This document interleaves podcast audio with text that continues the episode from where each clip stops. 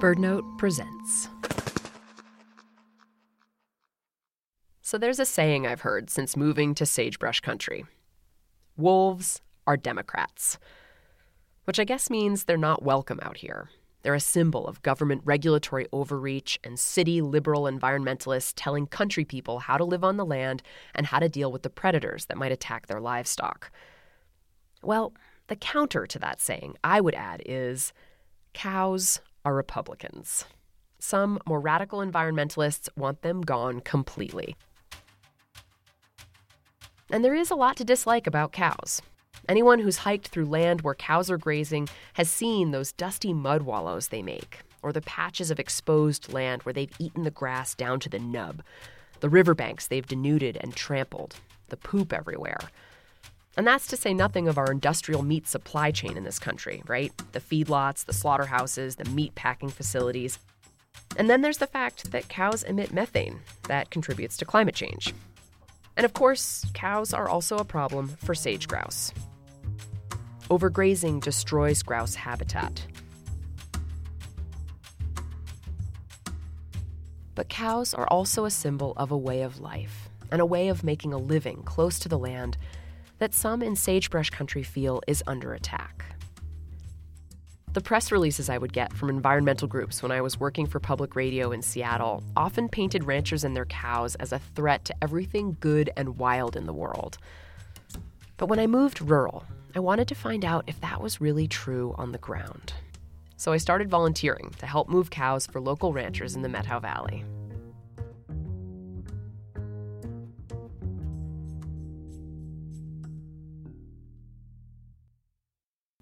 Good girl. Good girl.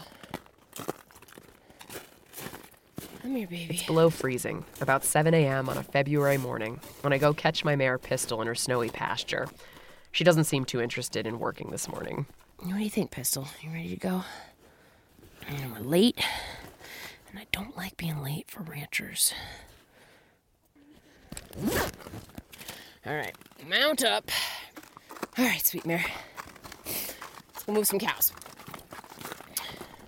Pistol and I follow Craig Boesel into his field to help him separate out some bulls from his cows. Craig's a fifth-generation rancher here in the valley, and he's been patiently showing me how to herd cows since I moved here a few years ago. Craig and I have ridden together for hours. He's not a big talker, but I've found that if I just ride along quietly with him, he'll start telling me things about what he's seeing on the landscape, the plants and animals, and how things have changed, or the history of this valley and the people here, though he's not a big fan of doing recorded interviews. Girl. Good girl. I'm painting a glamorous cowboy picture here, I realize, riding along with this old rancher. Craig's in his 70s. But then you get the phone call to help move cows at 7 a.m. in the ice and snow of February, and you start to see what ranching is really about. Herding cows is kind of like playing Chinese checkers drunk with 1,200-pound to 1,500-pound bouncy balls on a horse, in my case, that listens to me about 50% of the time, give or take 60%. Easy does it. Craig rides up ahead to the corral to start sorting bulls, and Pistol and I hang back to keep the cows and their calves from running all the way back down the pasture, which is really more like a hockey rink. Good girl, Pistol. It's icy. Be careful. That's it, babies. Now, the question is whether or not you can have cows and have sage grouse as well, because they often get pitted against each other. You know, is it the way of life, and is it working landscapes, or is it conservation land for a threatened bird? And can the two coexist? I'm Ashley Ahearn, and this is Grouse, a show about the most controversial bird in the West and what it's taught me about hope, compromise, and life in rural America.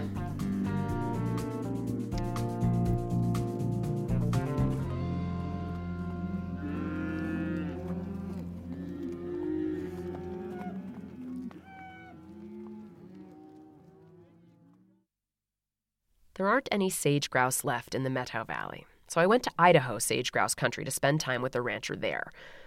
But on the way, I stopped at a different ranch, not far from Sun Valley, Idaho. It's a research facility owned by the University of Idaho called Rinker Rock Creek Ranch.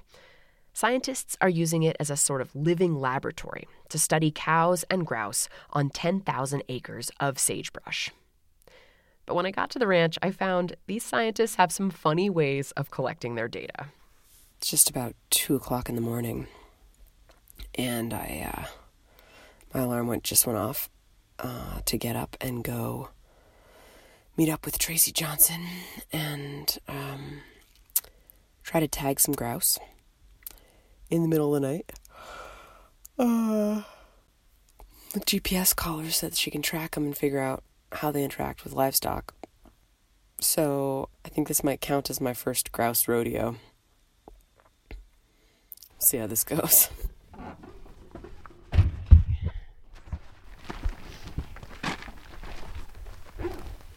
So we play music. Uh-huh. We're walking around, and it just kind of masks our sound when we're approaching birds. Jordan Raybon just finished his master's at University of Idaho and is helping Tracy Johnson with the trapping. Tracy's the director of research at Rinker Rock Creek Ranch. What do you got playing, just so I know? This is Scorpions. 3, 2, 1 is the name of the song.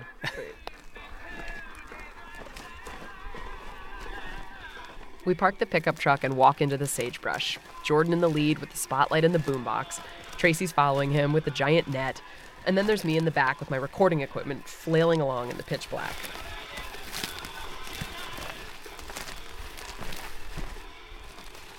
So 15 minutes go by, no talking, just walking, listening to heavy metal. And then some 80s comes on. Still no grouse. I'm sorry, this is fucking hilarious. Like, what the hell am I doing right now? What the hell are you doing right now? I often think if somebody was watching us from like down the road, they would not be able to figure out what they And why are they playing music? Right. It's like lost ravers in the desert. Making our parents proud out here. It's been about an hour and a half of this, just walking along, stopping every few minutes so Jordan can shine the spotlight in a big circle around us in the hopes of catching the glint of grouse eyes in the sagebrush. We've cycled through Will Smith, Christina Aguilera, some Beastie Boys, still no grouse. Then Jordan puts on some country music, one of Tracy's favorite songs, two-step. He's scanning the sagebrush with his spotlight, and then he freezes. I got one. Ready? He spins the volume dial on the boombox way up, and we take off at a run. I'm gonna wear what I want to, 'cause I want to. I don't need no man. Gonna drink what I want to, 'cause I want to. Jordan gets to the spot first, and he's flashing the light all over to confuse the grouse. And there's this clatter of wings, and a black shadow takes off ahead of us. And Tracy's net misses it by inches as it flaps out of the glare of the spotlight and disappears into the sagebrush. I couldn't see it yet. I saw it fly up, like, right there. Yeah. It just went up that hill? Yeah, that way. I kind of heard it land. I won't be able to find it again. Okay. We got close. What's that? We got close. Okay. So, yeah, that's grouse trapping. Yeah. I really think they liked the country music. Yeah, it's the song, man. That's, like, one of my favorites. By 5 a.m., the sky was starting to lighten, and Tracy and Jordan called it quits. We didn't catch any grouse, but these two will be out here again with the boombox and the spotlight and the net. They're in the early phase of this research, but once they get some birds GPS tagged, they'll be able to pick apart a very tricky set of interactions on this landscape between grouse and cows that we actually know very little about. And it's not as simple as cows trampling sage-grouse nests, though that does happen. These scientists are trying to understand what the two animals need to survive at different times of the year. In the wintertime, sage-grouse survive on sagebrush. But when the birds are nesting in the early summer, they need grasses of a certain height to hide their nests from predators. And then later, when they're raising their young during the hottest part of the year, the birds seek out wet meadows or potholes of moisture in the sagebrush. And then the growing chicks will chow down on all the insects and flowers and leafy plants that grow there. Cows tend to like those wet spots at that time of year, too. So therein lies the tension. I wanted to know if science like Tracy's could help ranchers graze their cows in a way that doesn't compete with the sage grouse. So the next morning, I headed over a mountain pass and dropped down into a lush little valley not far from the Montana border, known as the Lemhi Valley. Okay, my name is Merrill Beeler. We're next to a group of cows, as you may hear. It's pretty common to see sage grouse in this area. Merrill's relatives have been in the Lemhi Valley off and on since the first Mormon settlers arrived in the mid-1800s. He and his wife Cheryl started ranching here in the early 70s and raised their 5 kids alongside hundreds of Black Angus cows. Yeah. Well, you ready to go? Ready to go. Okay. Merrill mounts his horse Bronco, and I tuck my recording gear into my saddlebags and get on a big brown and white horse named Jack, which Merrill joked was short for Jackhammer. And we ride into the sagebrush where Merrill grazes his cows. I don't think there's a better way to experience wide-open sagebrush country than on horseback. And if you really want to look closely at this landscape, ride through it with a rancher. There is so much more to see than sagebrush when you look at it through their eyes. Merrill points a gloved hand at the ground as we ride along. Just kind of take a look around the sagebrush, and you should see grasses. Okay, if you've grazed it to the point where those cattle are eating the grass right under the sagebrush, you've overdone it. Okay, so 3 key things I've learned about grazing and how it impacts the land. First, it's about intensity. How many cows do you have on the land? Next, it's timing, when the cows are on the land. And finally, duration. How long are the cows there? As we ride along, Merrill's looking closely at the height of the grass. He literally pointed out how many bites were taken off specific plants on the side of the trail, because that tells him how long the cows were there. If the grass starts to look short or eaten down, he knows it's time to move his cows. Overgrazing is bad for business. Allowing your cows to eat grass down to the nub of the plant can make it harder for it to regrow. And it's also bad for sage grouse. Overgrazing leaves less grass for the grouse to hide and nest in. We ride down into a narrow, wet meadow, this deep green stripe against the surrounding light green, dry sagebrush. And I'm really glad my mare Pistol's not here, because she would want nothing to do with this water crossing. Jack, however, doesn't even pause. And I think they'll go right across, they should, right here. We've had cattle in here this year. So what you're seeing is if you're looking at it right today, does it look like any livestock have been here at all? It's pretty lush. Yeah, you don't see hardly any indication that livestock is here. So when we're talking about, timing, so you're on an area, and then when you leave the area, you want to be gone from the area. Merrill's worked out an agreement with the Bureau of Land Management, which leases him this pasture. So he takes his cows off for the hottest part of the summer. But then he's allowed to put them back out here in the fall, so they'll get some more good grazing before the season's over. That's probably one of the most critical things that you management of these areas that you do. Is once you've done it, you're through. And then the grass comes back. And that's what you leave for the sage grouse.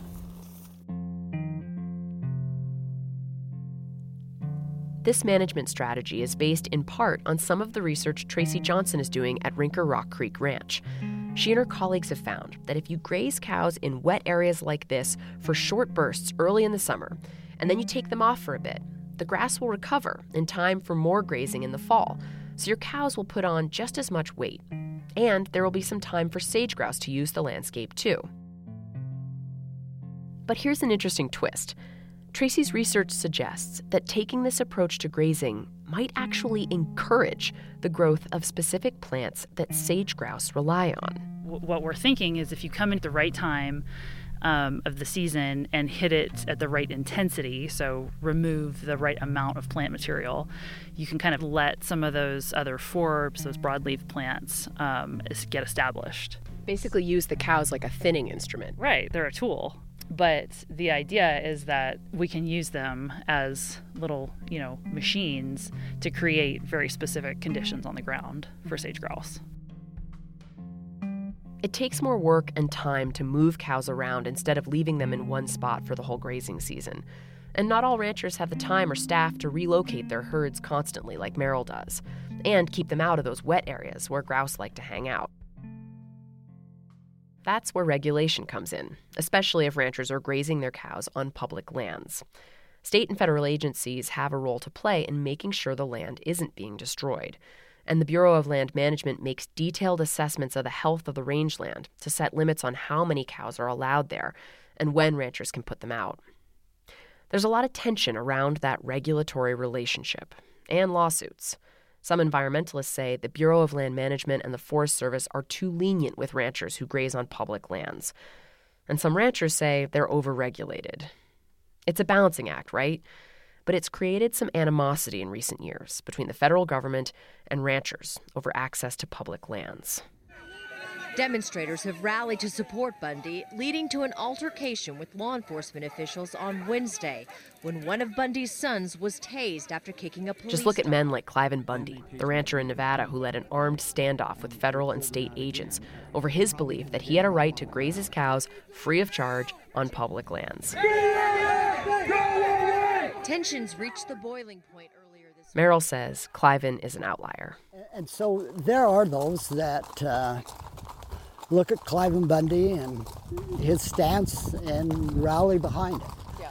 But I'm going to tell you it's a minority of ranchers. Merrill knows he couldn't make a living as a rancher if he couldn't graze his cows on public lands. And if the Forest Service or the Bureau of Land Management doesn't like how the land looks after his cows are on it, or he violates his permit, Merrill could lose that access.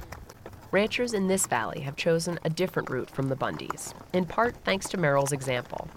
He believes in a more collaborative approach to regulation that involves visiting with regulators in person, breaking bread together, talking about what they're seeing on the land and how it can be improved. If you value something, you're going to invest in it. Doesn't matter what it is. Do you value sage grouse? Yeah, I think I do. Do you value them as much as cows? Well, now you're talking to a rancher. No, if you were actually, if you had to pick, you'd pick the sage grouse. Really? Really? Yeah. Come on, you're blowing smoke. No, I mean, if it came right down to it, simply because, you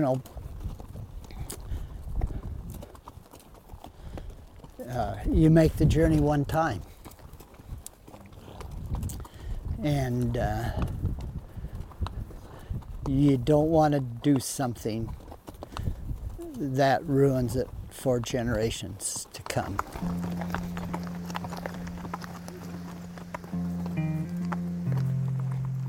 If there's one thing I've learned from spending time with ranchers, especially the ones who have been working the land for generations, it's that they see time differently. It moves cyclically, season to season, year to year, generation to generation. And they hang on, and they watch the land change incrementally over lifetimes. They don't move from apartment to apartment or take a job in a new city every few years. They stay to see the results of the changes they make in the way they manage the land. And they weather changes in the market, too. The economics of ranching look different now than they did when Merrill first got into ranching. The size of farms and ranches has increased, and the bottom line, the price per pound, rules all. Ranchers are often held over a barrel by the middlemen in the business, the distributors, the feedlots, the meatpacking industry. And it makes it hard for them to find the time or the money to make big changes or take risks in the way they do things. If you're running a family ranch like Merrill Beeler or Craig Boesel back in my home valley, you're doing it not because it's lucrative or easy, but because it's a way of life that you love and are committed to.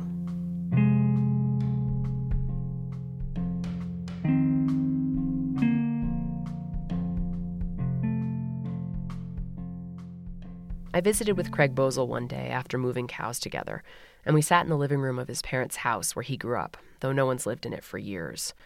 There are water stains and cracks in the walls, mousetraps scattered around the old linoleum floors, and a rust-colored couch from the 60s. I didn't record this conversation. I think it may not have happened if I'd tried, to be honest. Craig talked to me about his land. It's dwindled over the years as he sold off chunks here and there to make ends meet. People have come in and built homes on it. None of his kids want to take over the ranch when he passes on. He told me he's put legal protections on what's left of the ranch to make sure it will stay a ranch after he's gone. And then he paused, and he said, "I know you're not supposed to try to control things from the grave, but all I want to do is protect this dirt." It would be easier for ranchers to let their cows run rampant, to not move them often enough to prevent overgrazing or keep them out of important areas for sage grouse. It would be easier for ranchers like Merrill and Craig to just give up on cows altogether. It would be easier to sell off the land, cash out, and make way for ranchettes and vacation cabins. But sage grouse need wide-open, healthy landscapes. And I think we do, too.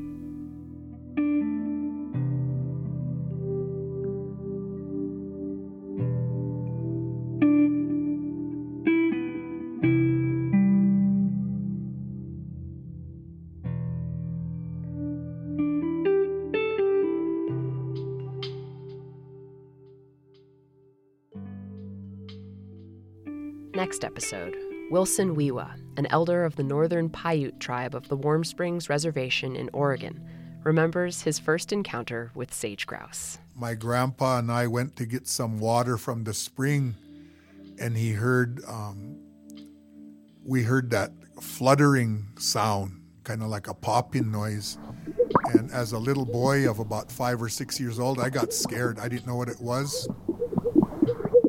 But we went through that sagebrush, and then we got to a place where we had a good vantage point, and we seen the sage hens doing their dance. And we'll hear an ancient story about a grieving woman and the sage grouse that help her. That's next. This podcast was edited by Whitney Henry Lester. Sound design by Liza Yeager.